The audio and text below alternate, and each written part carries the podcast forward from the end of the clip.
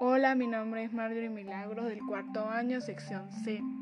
Y en esta oportunidad le vengo a hablar sobre el poema de Octavio Paz llamado Silencio.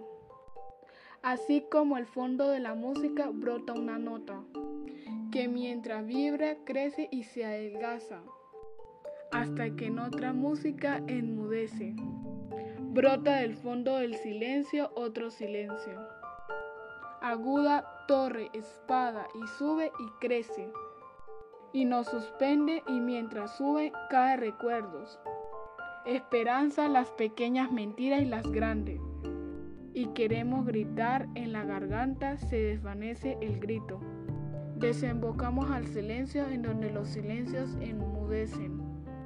Octavio Paz desarrolló una obra poética cargada de belleza, erotismo y romance. Al mismo tiempo la encauzó hacia el porvenir del hombre como ser individual, así como también a su relación con el tiempo y la soledad. En sus versos hubo inteligencia, reflexión y un amplio uso de imágenes visuales.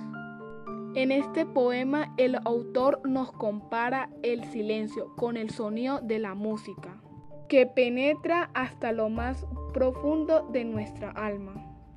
En este poema se refleja el sentimiento de nostalgia, puesto que el autor piensa lo que el pasado, involucrando las pequeñas y las grandes mentiras que provoca la soledad. La rima del poema es asonante.